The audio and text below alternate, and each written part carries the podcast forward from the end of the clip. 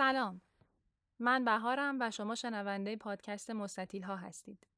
در مستطیل ها من تجربه شخصی خودم و چند نفر دیگر را از چندین سال هواداری ورزش، حضور در ورزشگاه ها، ممنوعیت ها، ارتباطات و محیط های ورزشی برای شما روایت می کنم. همه شخصیت های این پادکست حقیقی هستند.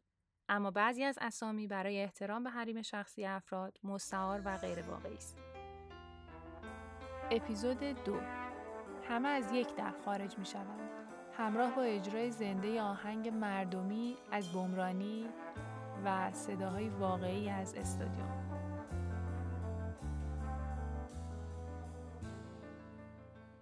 در اپیزود قبلی از ماجرای آشنایی خودم با هواداری ورزش، امضا گرفتن خاطر انگیزم از اعضای تیم والیبال پیکان و همچنین از اولین مواجهه خودم و چند دختر دیگر با سالن خانه والیبال تعریف کردم.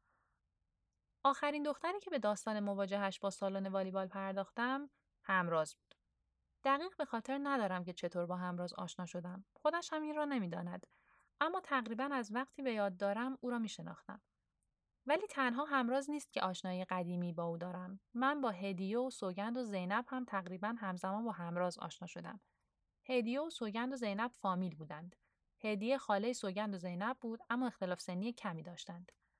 آنها هم طرفدار پیکان بودند و به طور مداوم برای تماشای مسابقات به سالن می آمدند. هدیه عکاس بود. دوربین حرفه‌ای داشت. البته از حرفه‌ای بودنش مطمئن نیستم ولی آن زمان به نظرم حرفه‌ای می آمد و عکس می گرفت. از مسابقه، از بازیکنان و از ما.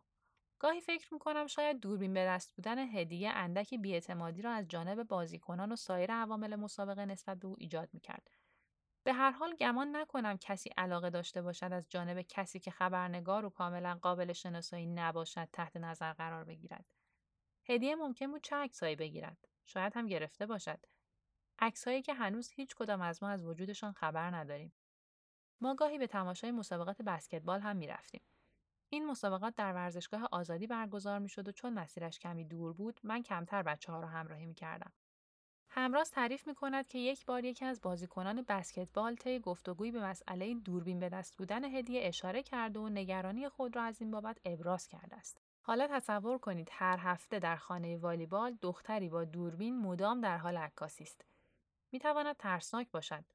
به خصوص وقتی که این دختر حالا پس از مدتها رفتن و آمدن به خانه والیبال با بسیاری از دختران دیگر دوست شده است و اطلاعاتی دارد که بخشی از آنها می تواند مرتبط با زندگی خصوصی بعضی از بازیکنان باشد.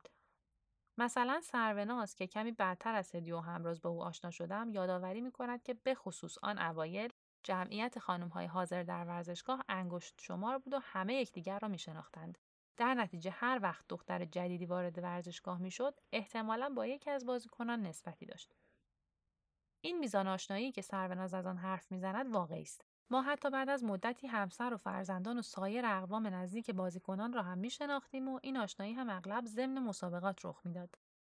مثلا با همسر و فرزندان امیر حسینی کاپیتان آن زمان پیکان وقتی آشنا شدیم که در یکی از مسابقات حساس این تیم به شدت کاپیتان تیم را تشویق می کردیم و همسر این بازیکن این میزان هیجان چند دختر دبیرستانی برایش جالب شده بود.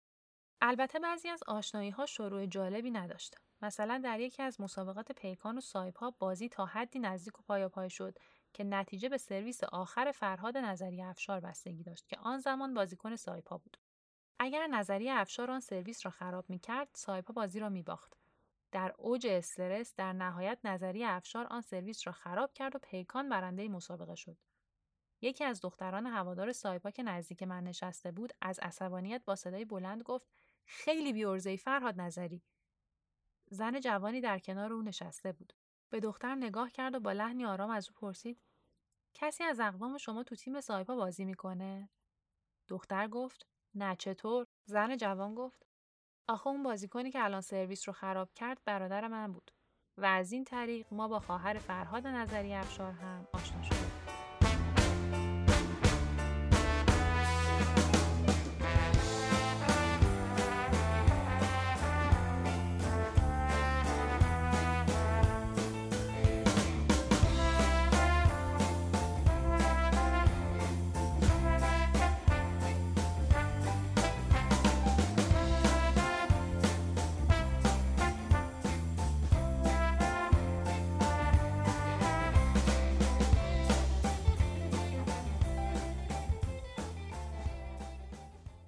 از ارتباط نزدیک آشنایی ها و عکاسی هدیه می گفتم. به هر حال ارتباطات نزدیک بود و شاید همین مسئله حساسیت ها را نسبت به همه و به خصوص به دختر عکاسی که از همه چیز عکس می گرفت بیشتر می کرد.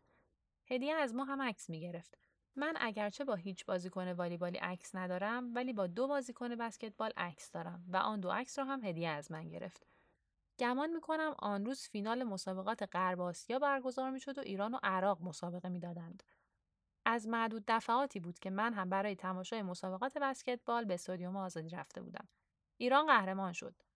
بعد از مسابقه مردم در محوطه خارجی سالن ایستاده بودند و رفتن بازیکنان را تماشا می‌کردند، عکس می‌گرفتند و حرف می‌زدند. من خیلی تمایل به عکس گرفتن نداشتم ولی آن روز همراه با بچه ها با دو بازیکن عکس گرفتم. سمد نیکخواه بهرامی و آرن داوودی که بازیکن محبوبم بود. به جز عکس هایی که آن روز در استادیوم آزادی گرفتم تنها دفعه که به خاطر دارم با یک آدم معروف عکس گرفته باشم یکی دو سال قبل از آن روز و در اردوی تیم فوتبال پرسپولیس بود. عموی یکی از دوستان دوران دبیرستانم با حبیب کاشانی مدیرعامل وقت باشگاه پرسپولیس آشنا بود و ما هم پرسپولیسی های جدی بودیم. وقتی هرچه تلاش کردیم موفق نشدیم مجوز ورود به ورزشگاه آزادی و تماشای فینال جام حذفی پرسپولیس را بگیریم به واسطه حبیب کاشانی شب قبل از مسابقه به اردوی پرسپولیس در هتل لاله تهران دعوت شدیم و من با سه بازیکن عکس گرفتم که در واقع تنها یک عکس را فقط برای دل خودم گرفتم. بازیکنی که به انتخاب خودم با او عکس گرفتم سپهر هیدری مدافع وقت پرسپولیس بود که با گل استثنایی دقیقه 96 در مقابل سپاهان پرسپولیس را در سال 1386 قهرمان لیگ کرده بود و از آن زمان جایگاه ویژه‌ای برای من داشت. بخت تیم پرسپولیس باشه. اوج حساسیت. فرزاد آشوبی زبش مدافع برخورد می‌کنه. حالا خلیلی موقع بازیکن پرسپولیس در دهانه دروازه و تو توی دروازه قرار می‌گیره. چه زمانی گل می‌زنه این تیم پرسپولیس؟ چه فوتبالی شده این بازی؟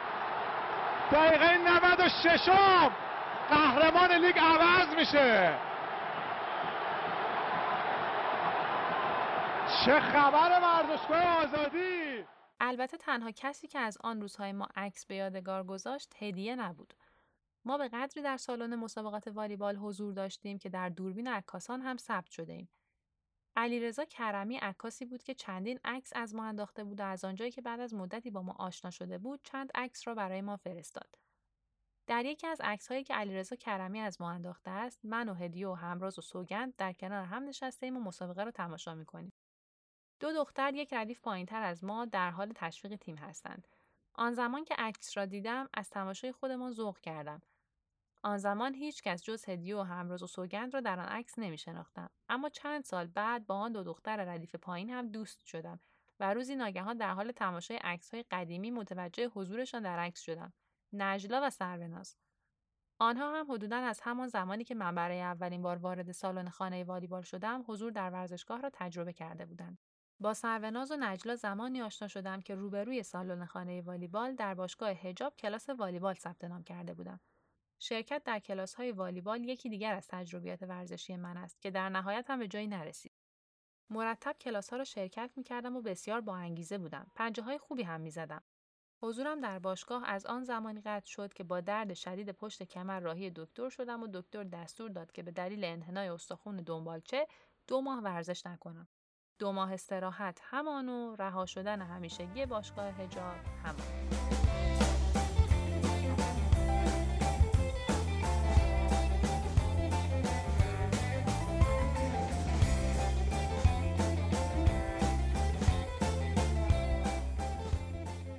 از عکس ها می گفتن. یک روز فردای یکی از مسابقات پیکان بابا عکسی را برایم فرستاد. من و دوستانم روی سکوهای خانه والیبال در حال تماشای مسابقه. عکس را فرشاد عباسی گرفته بود. و در میان عکس های ورزشی آن روز سایت و روزنامه همشهری قرار داشت. پدر من روزنامه نگار بود و عکس را یکی از خبرنگارهای ورزشی روزنامه همشهری دیده بود و برای پدرم فرستاده بود که دخترتو ببین. آن عکس هم در خاطراتم ثبت شد. روزنامه نگار بودن بابا فقط یک عکس برایم به همراه نداشت. به طور کلی من با شغل پدرم و وقت گذراندن با او تجربیاتی متفاوت داشتم که بخشی از این تجربه در ورزش و استادیوم گذشت. از آن روزی که در نتیجه سالها همسایگی و آشنایی بابا با آقای علی شاکری گزارشگر و خبرنگار مطرح والیبال موفق شدم یک بازی حساس را تماشا کنم یا همه بازیکنان پیکان روی توپم را امضا کنند تا آن زمان که پس از علاقه من شدم به روزنامه نگاری چندین گزارش ورزشی نوشتم و مصاحبه های انجام دادم. اما چرا عکس ها مهم بودند؟ عکس هایی که از خودمان در سالن می دیدم برایم جالب بود. همه آن عکس ها برای من بیانگر یک ماجرا بود.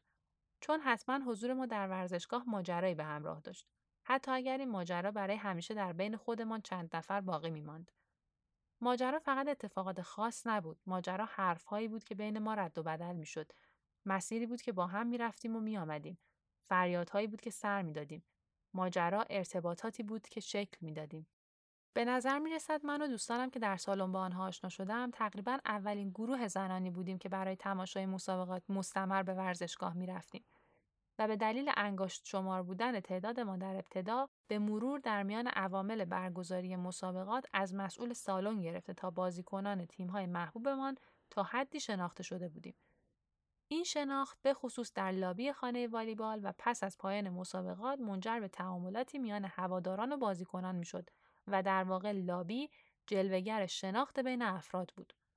من به لابی به عنوان نقطه تلاقی مهمی میان بازیکنان و هواداران اشاره کرده بودم. لابی محل مشترک عبور و مرور همه حاضرین در سالن بود و این مسئله ارتباط چهره به چهره هوادار و بازیکن را افزایش می‌داد و منجر به ایجاد صمیمیت بیشتر می‌شد.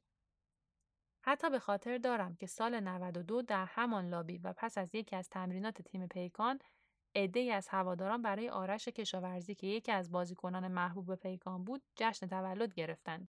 خود آرش کشاورزی هم از قبل از آن جشن تولد با خبر شده بود. آن روز بعد از مسابقه آرش کشاورزی و بازیکنان دیگر پس از ترک سالن در لابی جمع شدند و جوری که انگار همه هواداران را می‌شناسند پشت کیک تولد ایستادند عکس گرفتند و مراسم به خوبی برگزار شد من هم عکسهایی از آن ماجرا دارم که خودم آنها را نگرفتم ولی در آرشیو من بایگانی شده است اگرچه لابی خانه والیبال محل مهمی در ایجاد ارتباط نزدیک میان بازیکنان و هواداران بود ولی به تنهایی قدرت ایجاد صمیمیت بیشتر را نداشت و شبکه اجتماعی فیسبوک بعد از لابی خانه والیبال نقطه تلاقی مهم دیگری بود در ارتباط با فضا و آدمهایش. فیسبوک با وجود فیلتر بودنش مخاطبان بسیاری داشت و ما هم از جمله مخاطبانش بودیم. تاثیرگذاری این شبکه اجتماعی به قدر زیاد بود که پس از ورود اینستاگرام به دنیای مجازی و خروج بسیاری از کاربران فیسبوک از جمله خود من و روی آوردن به اینستاگرام و مصادف شدن این اتفاق با ممنوعیت حضور بانوان در ورزشگاه ها ارتباط میان مخاطبان و بازیکنان به شدت کاهش یافت. از آن زمان به بعد بازیکنانی را که شاید بارها در فضای مجازی با آنها گفتگو کرده بودیم از دست دادیم. این اتفاق حتی ارتباطات میان خودمان را هم کاهش داد. من پس از سالها برای نوشتن این مطالب تلاش کردم اکانت فیسبوکم را بازیابی کنم تا دوباره به همه چتها و اطلاعات آن سالها رجوع کنم ولی موفق نشدم. اگر به عکس ها و نوشته های آن روزهای فیسبوک دست میافتم شاید مطالبی به این بحث اضافه می‌شد. فیسبوک پس از لابی خانه والیبال نقطه اشتراک و ایجاد صمیمیت در میان مخاطبان و عوامل مسابقات بود و حتی بسیاری از هواشی نیز از همین دو نقطه آغاز می‌شد. اما این صمیمیت و دوستی گاهی تا حدی پیش می‌رفت که منجر به اتفاقات جالب و بعضا خوشایندی می‌شد یکی از این اتفاقات ماجرای تخصیص پول بلیت یکی از مسابقات پیکان به فرایند آزادسازی یک زندانی بود. ممکن است گمان کنید که در این داستان قرار است یک زندانی به کمک عوامل برگزاری مسابقات و مخاطبان آزاد شود. اما نه. مسئله که قصد دارم در موردش حرف بزنم به ایجاد نوعی حس حمایتی میان بازیکنان و مخاطبان مرتبط است. در یکی از مسابقات پیکان که دقیقا به خاطر ندارم در مقابل چه تیمی برگزار می‌شد، هنگامی که به سالن رسیدیم گفتند از این بازی قرار مسابقات بلیت فروشی بشه. تا پیش از آن مسابقات بلیتی نبود و تنها گاهی برای بعضی مسابقات حساس مانند مسابقات فینال بلیت فروخته می‌شد. آن روز قیمت بلیت 2000 تومان اعلام شد و ما هم مانند سایرین برای تماشای مسابقه پیکان بلیت خریدیم. وارد سالن شدیم و نشستیم و منتظر شدیم تا بازی آغاز شود. اگر اشتباه نکنم اندکی پیش از آغاز بازی بود که پیام واسقی یکی از مسئولین آن زمان خانه والیبال که به تازگی جایگزین همتای پیشین خود شده بود و اتفاقا اینطور نشان می‌داد که با هواداران میانه خیلی خوبی دارد و از آنها حمایت می کند از پشت بلنگو اعلام کرد که بلیت فروشی این مسابقه جهت آزادسازی یک زندانی صورت گرفته است و همه هزینه این بلیت فروشی نامتعارف صرف این اتفاق خیر می شود. پرسشی که در آن لحظه در ذهن من شکل گرفت این بود که کدام زندانی برای چه جرمی و پس از چه مدت تحمل حبس قرار است با مبلغی که بدون جلب رضایت از ما یا حداقل من گرفته شده آزاد شود. با اینکه از درون مشکلی با انجام کار خیر نداشتم، این اتفاق و عملکرد ناگهانی سالن در من حسی منفی ایجاد کرد. حسی سرشار از بیاعتمادی و شکاکیت. چرا در همان ابتدا هنگام دریافت وجه و فروش بلیط به ما نگفته بودند این مبلغ قرار است برای چه امری هزینه شود؟ چرا تاکید کرده بودند که این مبلغ صرفا جهت تماشای مسابقه از ما گرفته می شود و از این به بعد قرار است همه مسابقات پولی باشد؟ در حالی که این اتفاق نیفتاد از بازی بعد هم بلیط فروشی در کار نبود.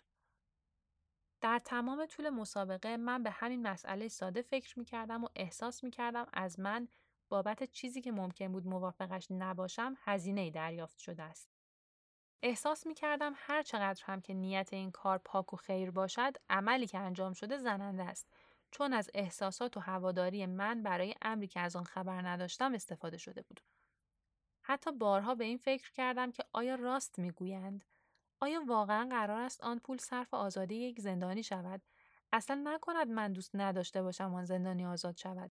به همه اینها فکر می کردم و این مسئله به اندازه ذهنم را درگیر کرده بود که شب پس از مسابقه و هنگامی که پشت صفحه لپتاپم نشستم اولین کارم این بود که وارد فیسبوک شدم و این ماجرا را به همراه همه سوالاتی که در ذهن داشتم در صفحه فیسبوکم نوشتم و انتقاداتم را به این مسئله خیلی جدی بیان کردم. کامنت های نوشته شد از جانب دوست و آشنا و نظراتی داده شد. اما یکی از نظرات جرقه خشم را در من ایجاد کرد. پیام واسقی که چند ساعت قبل از پشت بلندگو ماجرای آزادی زندانی را به اطلاع حضار سالن رسانده بود کامنتی خشمگین را نثار پست انتقادی من کرد. کلمات و عبارات دقیق کامنتش را به خاطر ندارم ولی از عبارت شما و دوستان نچندان محترمتان استفاده کرده بود و در ادامه به ما خانم های نچندان محترم یادآوری کرده بود که برای هزار تا چیز خرج اضافی می‌کنیم و حالا چشم دیدن کمک کردن به یک زندانی و انجام یک کار خیر را نداریم. احتمالا از اینکه بدون بیادبی مستقیمی رفتار او را به زورگیری تشبیه کرده بودم عصبانی شده بود. این محتوای قضاوتگرایانه کامنت پیام واسقی مرا بیش از قبل خشمگین کرد. از ما برای انجام کاری پول گرفته شده بود بدون اینکه برایمان توضیح داده شود این پول بابت چه چیزی دریافت می شود و یا بهتر است بگویم توضیح خلاف واقع داده شده بود و حالا در پاسخ به انتقاد من به این رفتار عجیب آن فرد مسئول در سالن از چنین عباراتی در توصیف من استفاده می کرد و مرا با چنین لحن تحقیر کننده قضاوت می کرد بدون اینکه شناختی از من داشته باشد.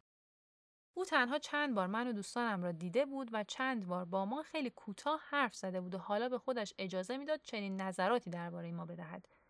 همه این افکار در سرم میچرخید. مانده بودم باید چگونه و با چه لحنی جوابش را بدهم. باید از چه کلماتی استفاده کنم که قادر به دفاع از حیثیت خودم باشم. البته این را هم بگویم که آن زمان هنوز 20 سال نداشتم و بعضی مسائل برایم خیلی بزرگ تلقی شد. اما قرار هم نبود خانه والیبال محیط دلانگیز من که بعضی از سخت ترین بحران های زندگیم را به کمک هیجاناتش پشت سر گذاشته بودم حالا با کامنت یکی از عوامل سالن و به خاطر رفتار یکی دیگر از عوامل که هنگام بلیت فروشی حرف راست را نزده بود به مکانی برای خشم و جنگ و جدال تبدیل شود. شاید برای شما که این داستان را میشنوید آن اتفاق به کلی خندهدار به نظر بیاید. ولی آن زمان در آن لحظه برای من اینطور نبود. نه برای من و نه برای بقیه دوستان نه چندان محترم من.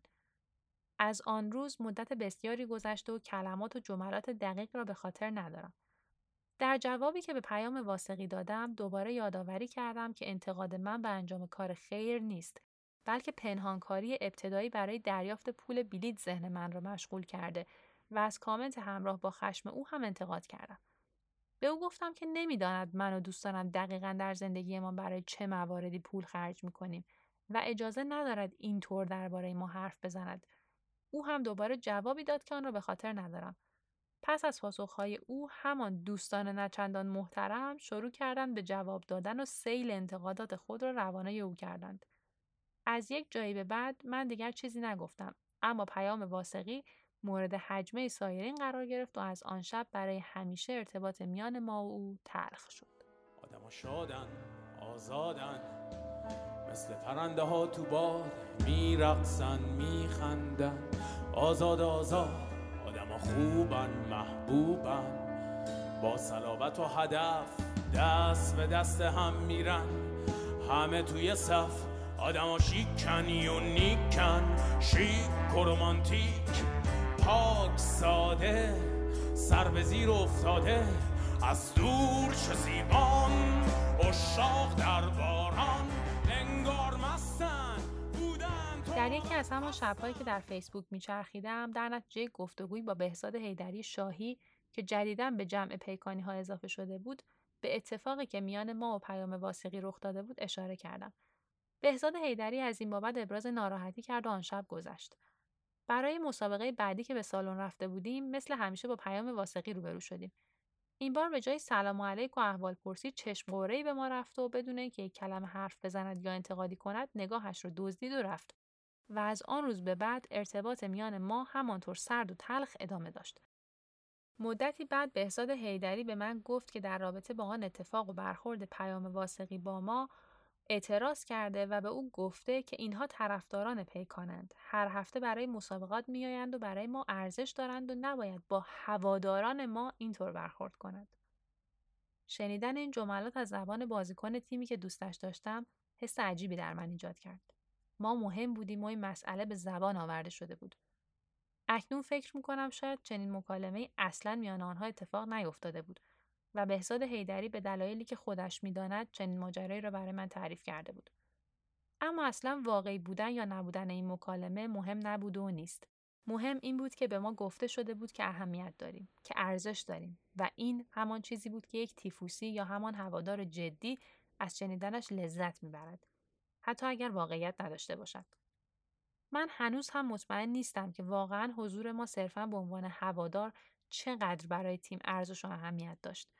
هنوز مطمئن نیستم که ما توانسته باشیم تأثیر بر نتایج بازی ها بگذاریم. حتی مطمئن نیستم که بازیکنان و سایر عوامل تیم به واقعا هوادار بودن من آگاه بودند یا فکر می‌کردند فقط برای هواشی به سالن میآیم. آیا حضور ما به عنوان هوادار تحسین برانگیز بود یا نه؟ پاسخ واقعی هیچ کدام از این سوالات را نمی‌دانم. ولی این را با اطمینان می‌گویم که از جمله بهترین دوران زندگیم را همراه با هیجانات بسیار در سالن‌های والیبال و بعضا بسکتبال سپری کردم.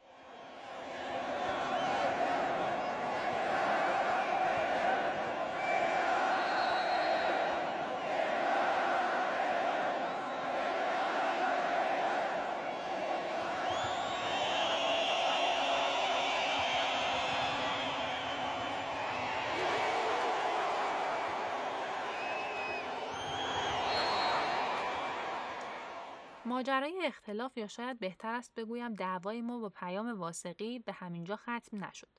ارتباط تلخ میان ما و او ادامه داشت و اوج ماجرا زمانی بود که ما برای یکی از مسابقات بسکتبال و نه والیبال به ورزشگاه آزادی رفته بودیم. آن روز پیام واسقی هم در ورزشگاه بود که دلیلش را نمی‌دانم. از اینجا به بعد داستان را من به چشم ندیدم و همراز آن را تعریف کرده است. آن روز پس از اتمام مسابقه همراز و هدیه از پله های سالن بسکتبال پایین آمدند. در زیر پله با پیام واسقی مواجه شدند.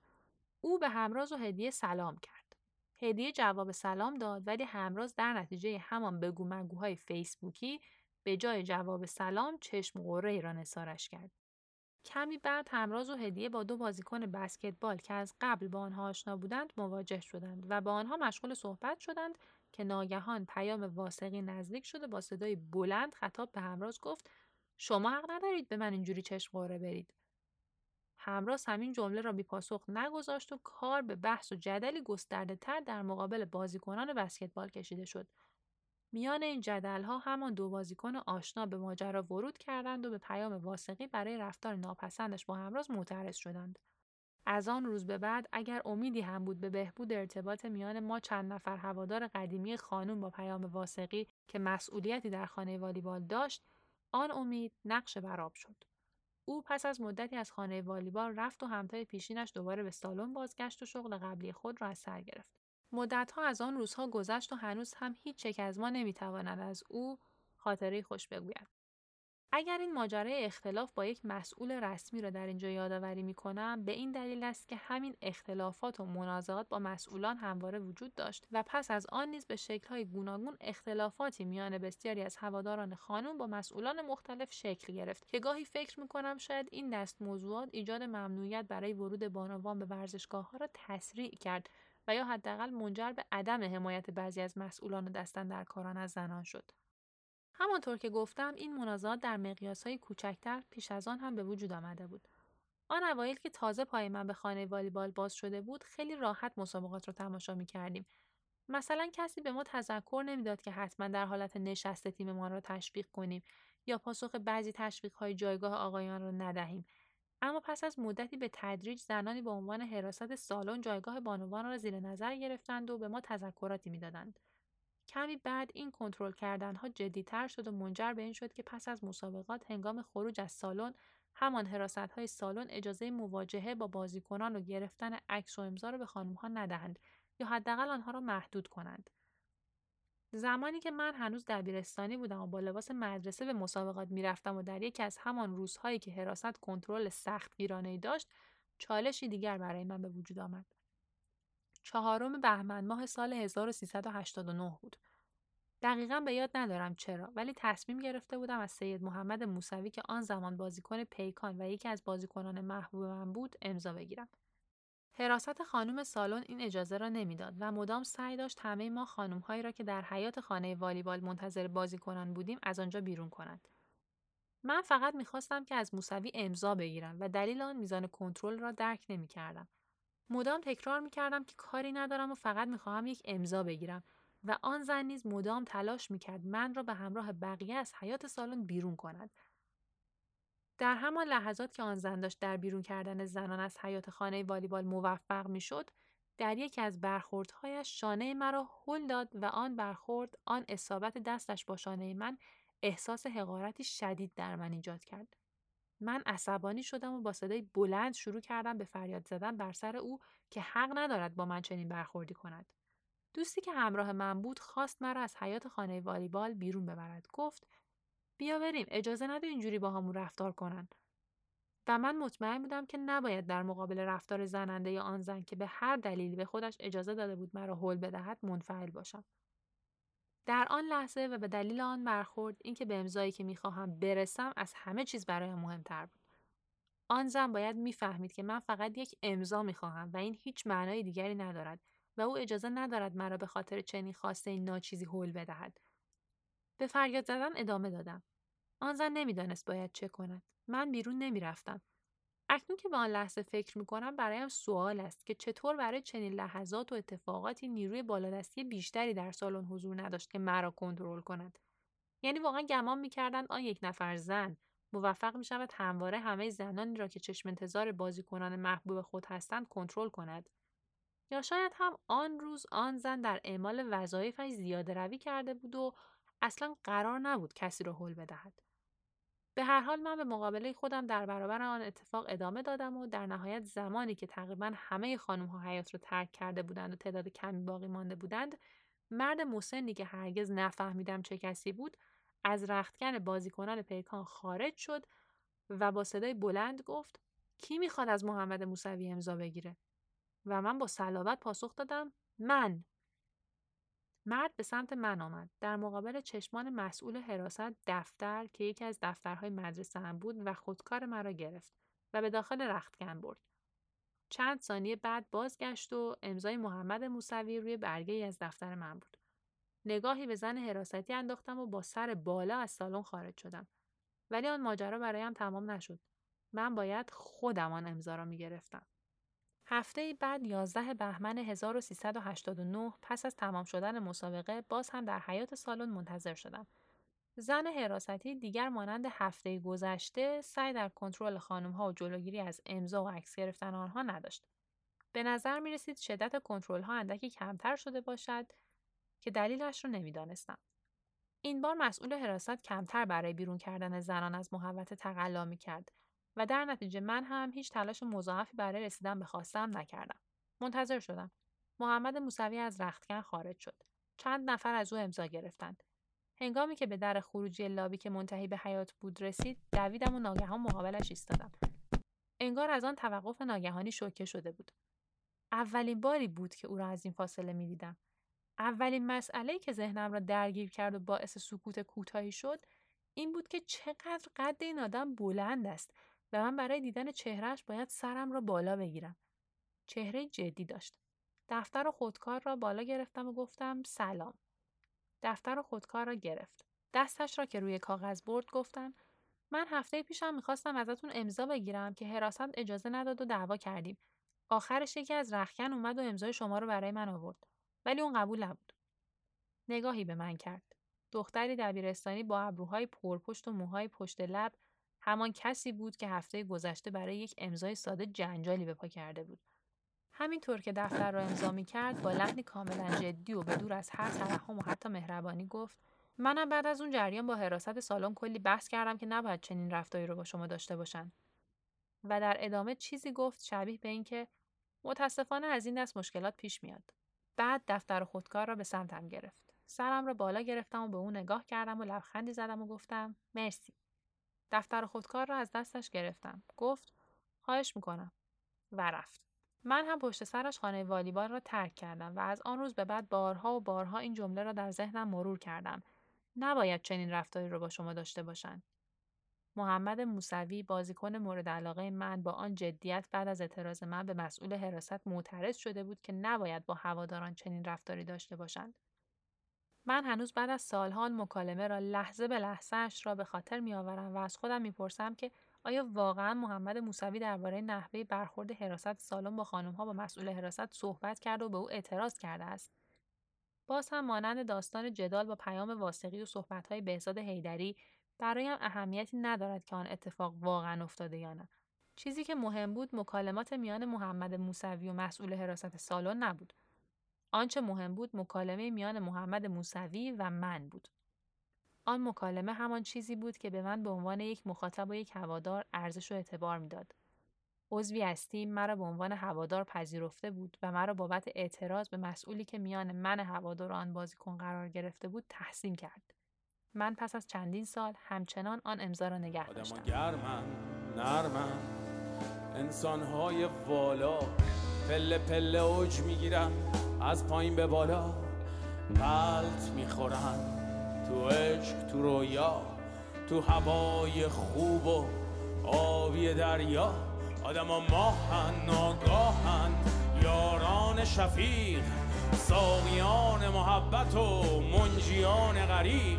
سایه های بلند در افقهای دور صحنه های کشتار و از این دست صحبت های دلگرم کننده و رفتارهای مثبت باز هم پیش آمد. از آن روزی که پس از ممنوعیت ورود خانمها به استادیوم محمد موسوی در حمایت از خانمها مصاحبه کرد تا آن روزی که پشت درهای بسته سالن بسکتبال مانده بودیم و اجازه ورود نداشتیم و در راستای آخرین تلاشهایمان یکی از بازیکنان بسکتبال یکی از دختران را سوار ماشینش کرد و با خود به داخل محوطه برد که شاید آن دختر از آن طریق بتواند وارد سالن شود که البته این اتفاق نیفتاد یا آن زمانی که حضور خانم ها ممنوع شده بود و ما هر از گاهی در روزهای تمرین تیم در خانه والیبال به سالن می رفتیم و قبل یا بعد از تمرین گاهی با بازیکنان صحبت می کردیم و آنها از اینکه دیگر ما را روی سکوها نمی بینند ابراز ناراحتی می کردند.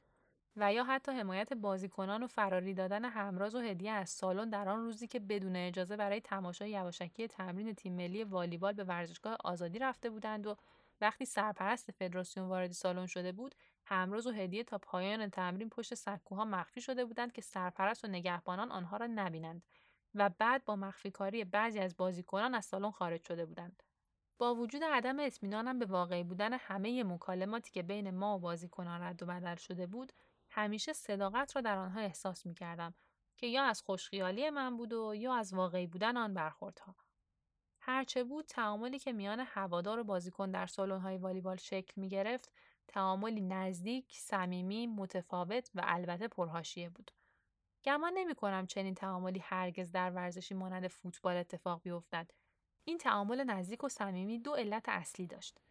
اول یکسان بودن محلهای ورود و خروج بازیکنان و هواداران و ایجاد امکان برخورد راحت و آسان میان آنها که البته در مقطعی تلاش شد از آن برخوردها جلوگیری شود و دوم کمتر سرشناس بودن بازیکنان که منجر می شد راحتتر در میان مردم قرار بگیرند و با آنها ارتباط برقرار کنند. البته در این میان بودند بازیکنان معروفی که نه تنها تمایل به برقراری حتی چند جمله با هواداران نداشتند بلکه با اسکورت چند محافظ سالن مسابقات را ترک می کردند. ولی در مجموع ارتباط میان بازیکنان و هوادارانشان گاهی صمیمانه بود. من تجربه های جالبی از این ارتباطات صمیمانه داشتم. این ارتباطات حتی در نوشتن متن روایت هایی که میشنوید موثر بودند. پیشتر که برویم بیشتر از تعاملات آن روزها من خوردم به تو به رگهای چشم هات. من خوردم به تو به سرمایه دست هات. من خوردم به تو به آجر به سنگ به دیوار سخت به چرخای لنگ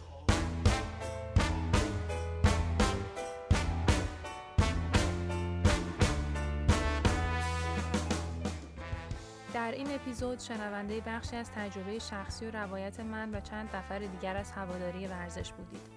اما هنوز روایت های باقی است و من بهار برای شما روایت می‌کنم. این پادکست را به عنوان مستطیل ها در Castbox، Anchor و فضای مجازی دنبال کنید.